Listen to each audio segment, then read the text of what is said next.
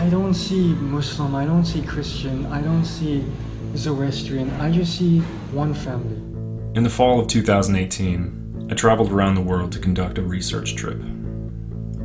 My goal was to meet with and interview representatives and leaders of the world's most prolific religions.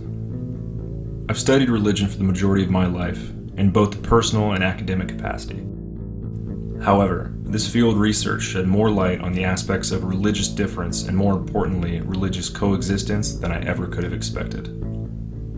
I've put together this podcast as an exploration of the problem of religious difference and also its potential solutions.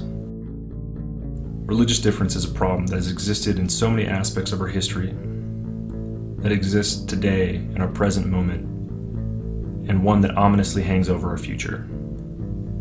But it doesn't have to be that way.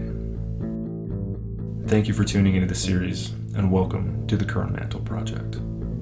We will soon be written in spite of resistance, help and not fight, assimilation and not destruction, harmony and peace and not dissension. That I feel as a Sikh that I'm very proud of, right? That I'm perfectly fine with you being what you are. We look all religions good, you know? Yeah. We all help, it's helpful to so many people, you know? And so also we should stay harmony with each other. For example, there could be so many types of medicine. Yeah.